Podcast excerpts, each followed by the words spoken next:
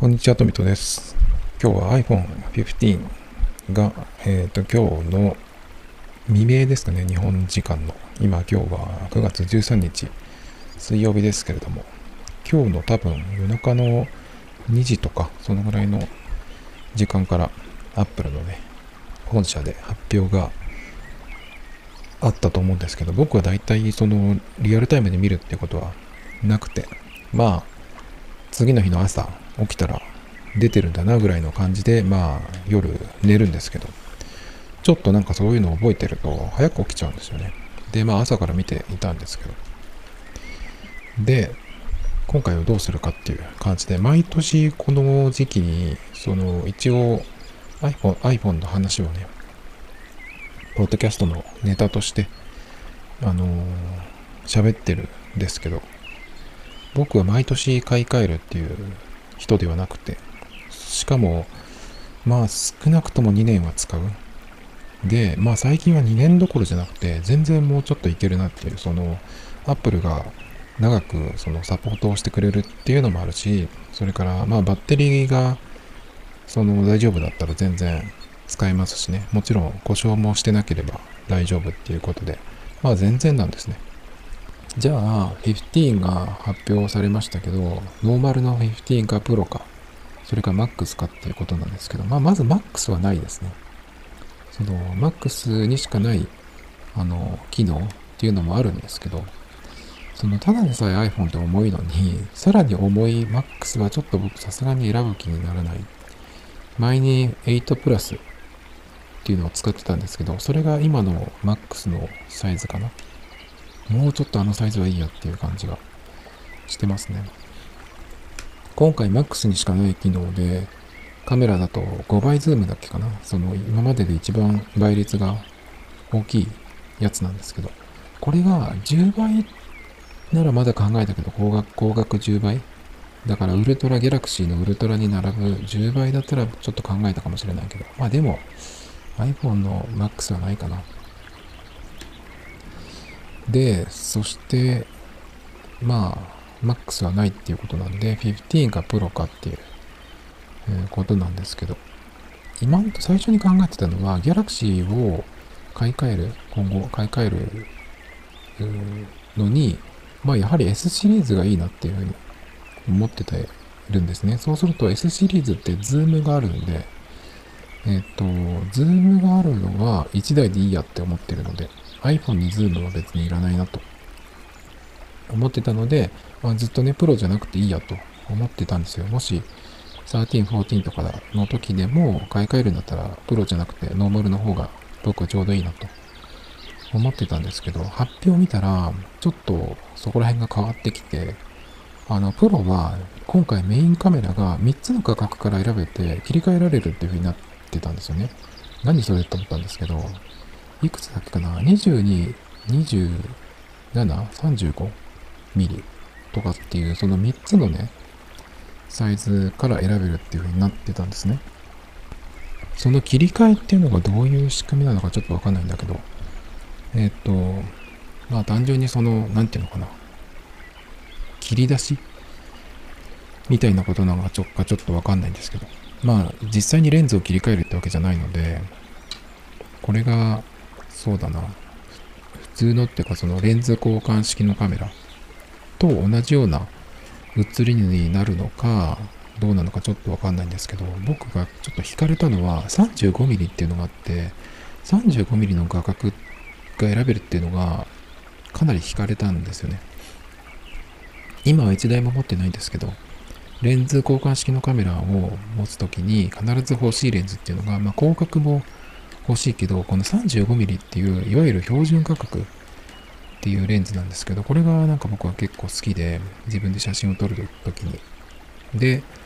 うんと F 値がま2.0切るぐらいのやつ、明るめの単焦点とか。で、その 35mm とかっていうのが結構好きな写りの感じだったんですけど、まあだから 35mm って聞いたときに、ちょっといいじゃんっていうか、すごい気になってしまって。で、35mm と、その、もうあと2つ、広角寄りの、画角ですけど、それが標準カメラ3つあるうちの標準の広角レンズがその3つから選べるって。で、さらに、えワイド、超広角が、これが 17mm って言ったっけかな。で、それと、えっ、ー、と、3倍ズームでしたっけ。その3つのね、レンズっていうことなんですけど、まあ、画角自体がだから5つから選べるっていうことかな。ちょっとこれがね、すごい惹かれてしまいまして、それ、そう言われたら、その、今まで iPhone は、プロよりもノーマルの方が好みだなと思ってたんだけど、一気にちょっとね、プロの方に行きましたね。で、なんでそういう風になってるのかって、まあ画角選べるっていう話でしたけど、その標準じゃない、その真ん中の、なんていうの、メインカメラ。それが48メガピクセル、4800万画素。あるらしいんですね、最大で。で、まあこれのトリミングっていうか、ここの、その画素の使い方で、あの画角、画角を変える。画角を変えても画質が落ちないみたいな、そういう感じじゃないかなと。思うんですけど、それぞれのね、その画角の映り。どんな感じなのかっていうちょっと作例を見たいんですけど、今んとこまだそういうの見つけられてないんで、それを見てどうかなって思ってるんですけど、ただの本当に画角違いなのか、なんちゃって系なのかね、それとも本当にまあ 35mm の絵っていうか、そういう風になってるのかね。まあどうしても、その、レンズ交換できるような本物の専門のカメラで、そのセンサーのサイズも全然違うし、レンズも全然違うから、やはり同じようにっていうのは難しいかもしれないけど、iPhone とかスマートフォンのカメラのすごいところって、そのレンズとかセンサーサイズの不利な部分を、そのソフトウェアの部分ですごく工夫してね、作ってるので、だからあの、ポートレートモードとかもどんどん進化してると思うんですけど。だからね、もしかしたらちょっと素晴らしい写りになってるかもしれないんで、すごくそこがね、あの、気になっていて、それからメインカメラがね、その48メガピクセルっていうのも気になってますね。これは最近触ったギャラクシーのウルトラじゃない OS23。これが50メガピクセルだったんで、まあ大体同じくらいですね。まあ、ただこの、うん、何？えー、サイズ？解像度だとすごくサイズも大きくなるんですけどね。まあ、毎回このサイズで撮るわけじゃないと思うんですが。それからね、ちょっと気になったのは、その S23 と比べて iPhone でその48メガピクセルの写真を撮影するには、プロレズっていう、Apple プロレズっていう特殊なその圧縮してないフォーマットで多分撮るらしいんですけど、それがなんかちょっとめんどくさそうだなって、そっちに切り替えなきゃいけないっていうような感じのことを14、14の時のなんか記事で読んだんですけど、それがちょっと引っかかってるんですね。Galaxy だったら確か JPEG だったと思うんですけど、どのサイズで撮っても。だからプロレスで撮ったら、じゃあその後の処理っていうか扱いはどうなるのかなっていう、ちょっとその辺がね、気になっているところなんですけど、細かいところですけどね。まああんまりサイズが大きくなるのはちょっと嫌だから、本当にそういうのが必要な時に撮るっていう、切り替えるっていうような感じなのかな。だけどね、そう、今ずっとプロの話をしてきてましたけど、ノーマルのカメラもうすごく良くなってきてて、良くなっていて、かなり今回のそのノーマルモデルはいいなってか、僕はデザイン的にもすごくやっぱり毎回ノーマルの方が好きだし、カメラがね、今回すごくって、そのメインのカメラ、今48メガピクセルって言いましたけど、それがプロじゃないノーマルの方のカメラにも採用になったんですね。14は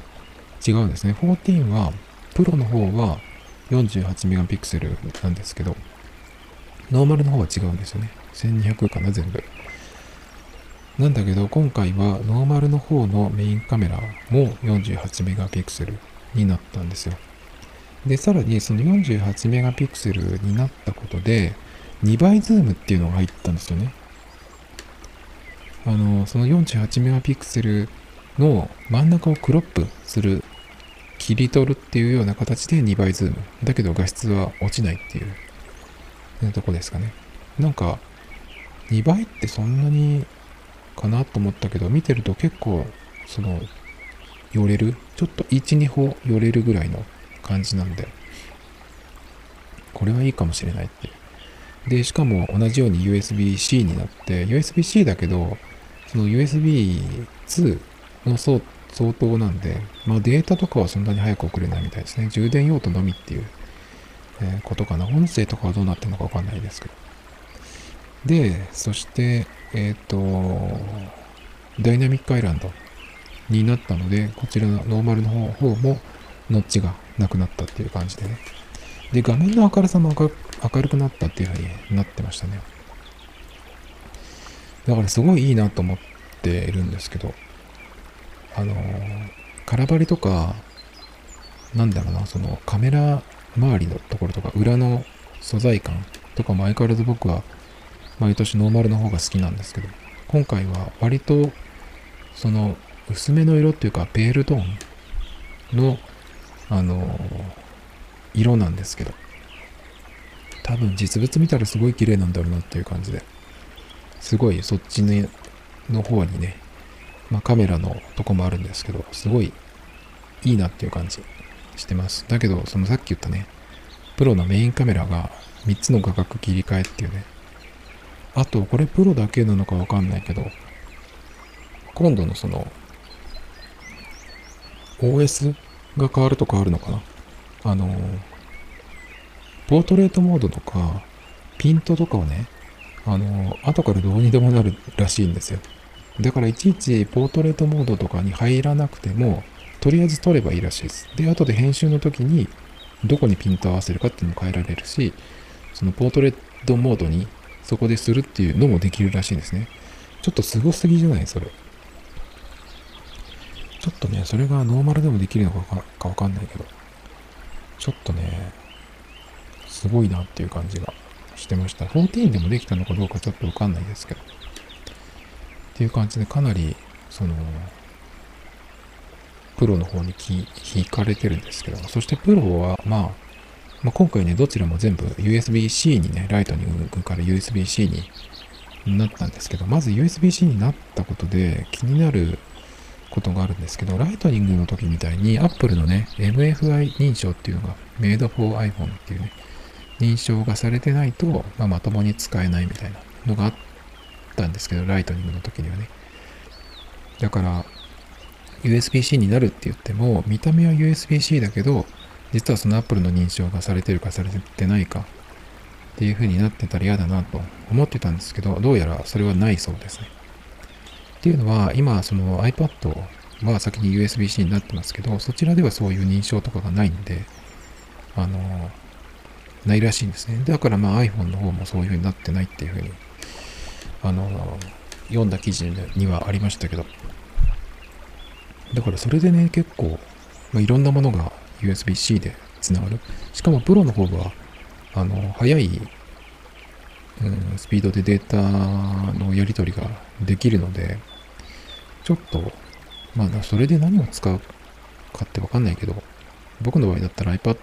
に動画を撮った時に送るぐらいですけどね。だからちょっとかなりいいかもしれないと思ってますね。まあ、あとケーブルはどういうのが必要なのかとかちょっと、あの、調べないといけないですけど、同梱のケーブルで OK にしてくれないかなと思うんですけどね、それ以上の、なんか、プロ用ケーブルみたいなのを追加で買わないとダメみたいなのはちょっと辛いなと思いますけど、まあ多分大丈夫じゃないかな。あと、そう、プロも、プロの方で僕今までずっと嫌いだった、あのことがあって、それが、あの、周りの金属の部分、キラキラテカテカした部分が、プロの方にはあるんですけど、あの、バンパーのとこですね、周りの。あの金属部分のテカテカが本当に嫌いだったんですけど、だけど、今回それがね、あの、素材がチタンにない、チタンになったっていうことだからか、わかんないんですけど、多分そうだと思うんですけど、その、テカテカだった金属部分がマットになったんですよ。それがすっごく良くて、カメラ周りのちょっと半透明の感じは多分、うん、ノーマルの方が好きかもしれないんだけど、あの辺も含めて、ちょっと僕、今回の、えっ、ー、と、プロのデザインは、あの、後ろのね、でかすぎるカメラはちょっともう、相変わらずヘキヘキですですけど、そのテカテカの部分がなくなったっていうことはね、かなり僕は好きだな。好きっていうかまあ嫌いじゃなくなったっていう感じですね。で、チタンになったっていうことで、あの、重量がね、軽くなってるんですよ。どのぐらい軽くなったって言ったっけかな ?14 と比べてかなり、え、軽くなったんですけど、14が、えー、14、14 Pro の重さが 206g だったのに対して、えー、っと、187g になったらしいですね。で、そのチタンの素材感とか、あと少しそのエッジの部分が丸くなったっていうのもあって、持った感じがだいぶ違うって言ってましたね。で、なんだったら、その 187g、14 Pro、Max じゃないですよ。14 Pro の 187g っていうのが、今僕が使ってる11、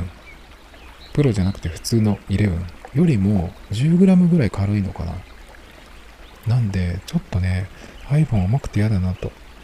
思ってて、まあ 187g って言ってもまあ結構あるんで、その、今一番気に入ってる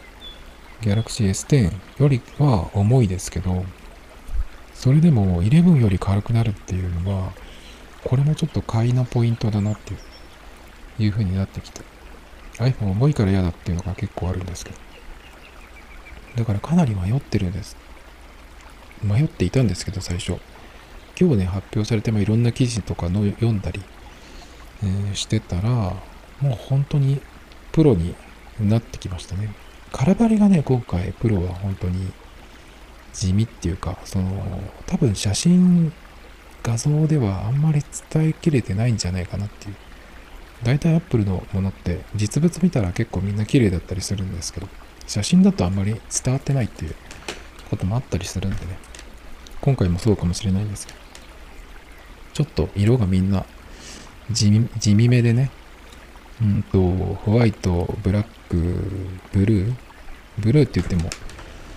濃いめのブルーで、それからあとなんかあれはな、ゴールドじゃなくて、ベージュではなくて、ナチュラルチタニウムだからみたいな名前のやつがあったんですけど、結構地味めのトーンですね。だからあんまり惹かれる色がそんなないんですけど。まあでも買うんだったら今度は暗め、ダークトーンのやつを行こうかなと思ってるんで、ブルーかブラックっていう感じですけど。あと価格がね、まあ上がって、みんな上がったんですね、今度は。ノーマルの14に比べて、ノーマルは5000円上がってますね、全部。で、まあ、ノーマルもし買うとしたら、まあ、256ギガですけど、これが14万なんですよ。僕、まあ、11買った時、10万いかなかったと思うんだけど、ギリ、ギリね。今14万ですよ。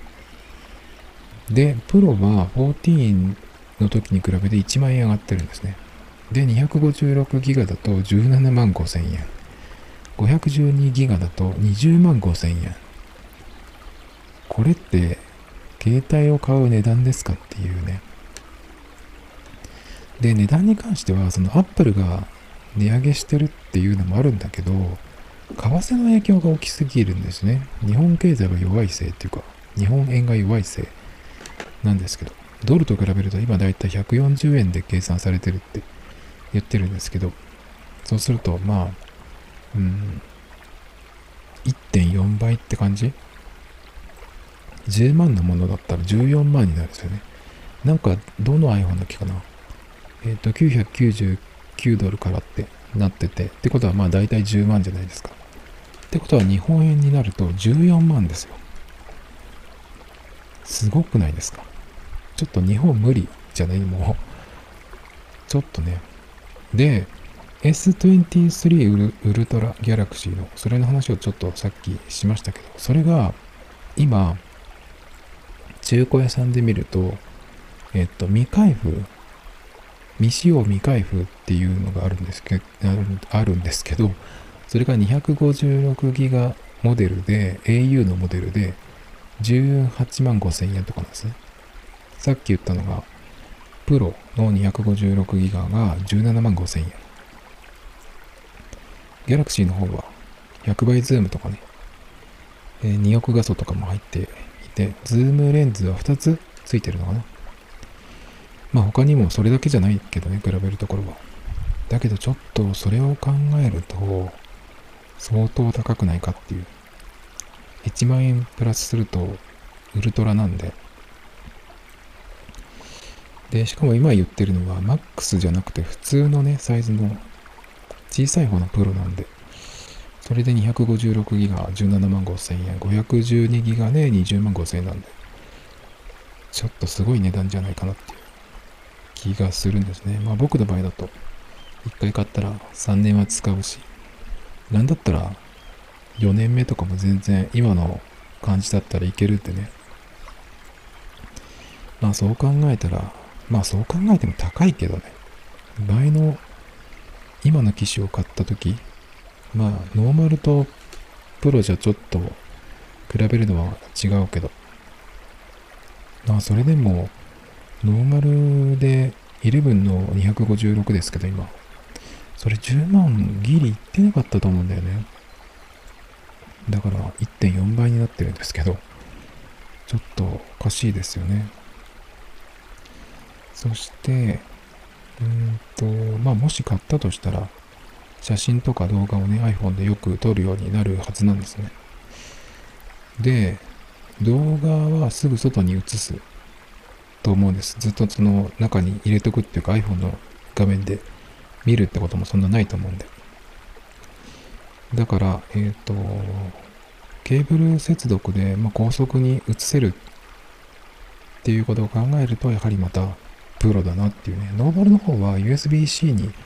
なったとはいえ、USB-2 っていうね、その1個前の世代なんですよ。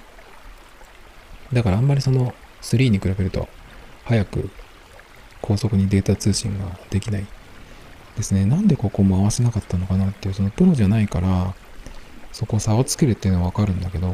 ちょっとそれはダメじゃないかなっていう気がするんですね。やっぱりプロでもノーマルでも、あの、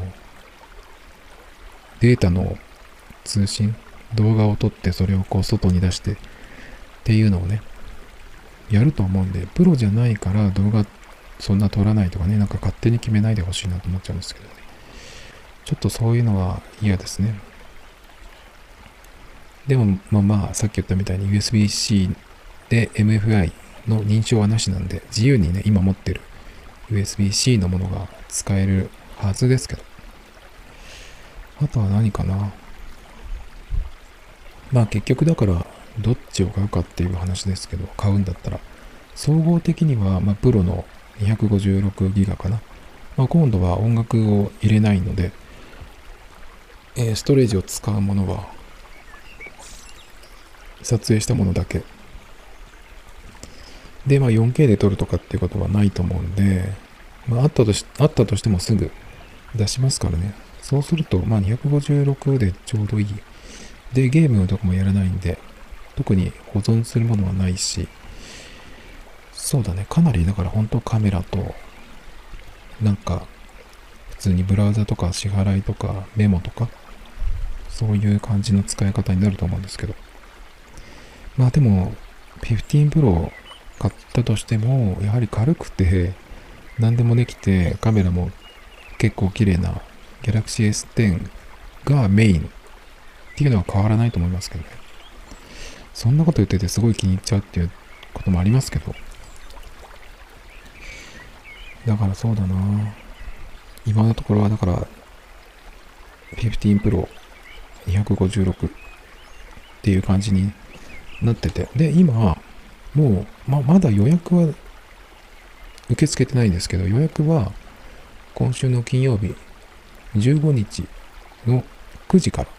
夜9時かららしいんですけど、けど今 Apple のその Apple Store っていうアプリ、それを開くと、あの、予約注文の準備っていうのができるんですよ。まだ予約はできないんですけど、どのモデルのどの容量が欲しいかっていうのを選んでいって、で、それで支払い方法を何にするか。まあ大体その、このアプリで注文とかした人は、あのー、カードのね、情報とか入ってると思うんで、まあそれで OK だったら OK っていう感じで、そこまでね、一応入れとくんですね。そうすると、その、15日の夜9時に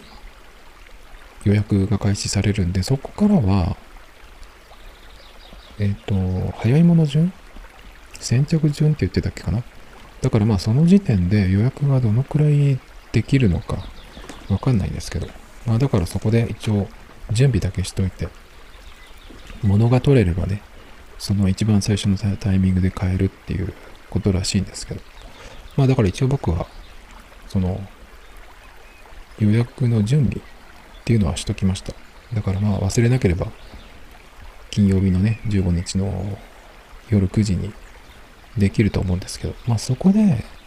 変えたらまあ買っちゃえばいいんだけど、もしダメだった場合ですよね。もしダメだった場合、次って結構1ヶ月ぐらい空くような気がするんですよね。どのぐらいものが今、その、あるのか。結構やっぱりうんまあ、コロナ禍の時とかは特にそうでしたけど、部品がないっていうのがよく言われていて、携帯電話をを使う、作る部品もそうだけど、車を作るためのいろんな部品も世界的に足りなくて、結構その車も新車が納車までに時間がかかるって言われてたりするんで、だから、その辺が今どうなってるのかわかんないですけど。なので、この一番最初のタイミングで買えなかった場合、どのぐらい待つのか。まあどうしても僕は今買わなきゃいけないっていうタイミングじゃないんで、全然待ってるけど、買おうって思って、この値段だけど、まあ、いか行くかってなってる時に、えっと、買えませんでした。次は月待ちですとかってなった時にどうなるかですよね。意外とさ1ヶ月待ちとかってなってその時点で1ヶ月先の予約を入れたとするじゃないですか。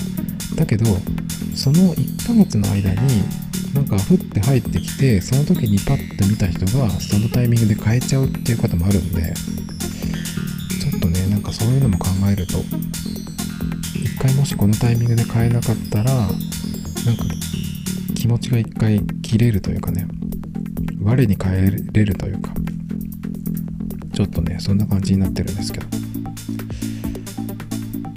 ていうわけで、まあ、iPhone どうするかっていう話でしたけど。まあ今後もねその2台持ちは続けるっていうのは決まってるので僕は。やはり Android と iPhone それぞれっていうのはもうちょっと手放せないなっていう風になっているので、まあ買ったらね、3年はまた使うと思いますし。で、えー、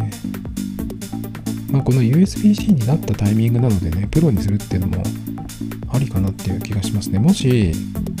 その、まあ、ノーマルの場合、今回どうしても、その、USB-C の部分が3じゃなくて2、USB2 相当っていうことでだい、ぶそのデータ転送速度がに差があるんですよね。これがもし来年の16、16になった時に、そこもあのノーマルモデルも速くなったら、これもかなり完璧じゃないって僕は思うんだけど、ズームがいらなければだと思うんですけど、だからもしそうなったら、えっ、ー、と、ノーマルを今回買って、買ったことで後悔するかもしれないっていうのはちょっとだけあるんだけど、それはでもやめてほしいよね。だからそれだったら最初からちゃんとさ、あの、どっちもそのポートなんて大事なんだからさそういうところでカメラとか差をつけるのはまあわかるけどジップとかさだけどそこはちょっとなんとかしてくれないかなっていう気がするんだよね。だから今回に関してはそのそこだけだよね。そこはもしかしたら来年16になった時にノーマルモデルが USB3 になったらねだいぶショックです。だからそれを考えると、まあ、今のタイミングだったらプロにするっていうのはだいぶ高いけどありかなっていう。感じがしましたね。で今後今回そのライトニングから USB-C になったっていうことでだいぶ変わったっていうタイミングなんだけど今後は何が変わるのかっていうのが予想がつかないんですよ、まあ、僕はそんなに今までこういろいろねアップルのことを追いかけてるわけじゃないんでその知ってることも少ないですけどでも普通に考えてカメラがこれ以上どうなる？これ以上でかくなられても困るけど。だからまあチタンになってまあ軽くなってっていうのはいいんだけどこれ以上何が変わるってちょっと予想がつかないんですね。そうするとさらにここからマイナーチェンジが続いていく。もしかしたらちょっとそのデザインのテイストがねあの角張ったのからちょっと丸みが出てきたっていうのがあるんでさらに丸くなるとかっていうこともあるかもしれないけど。本質的にはねだからそんなにこの後わかんないんでそんなに大きく変わらないんじゃないかなっていう気がするんでプロを選ぶっていうのがいいタイミングなのかなとちょっと思います Talmido Times Podcast. This program was broadcasted from Spotify.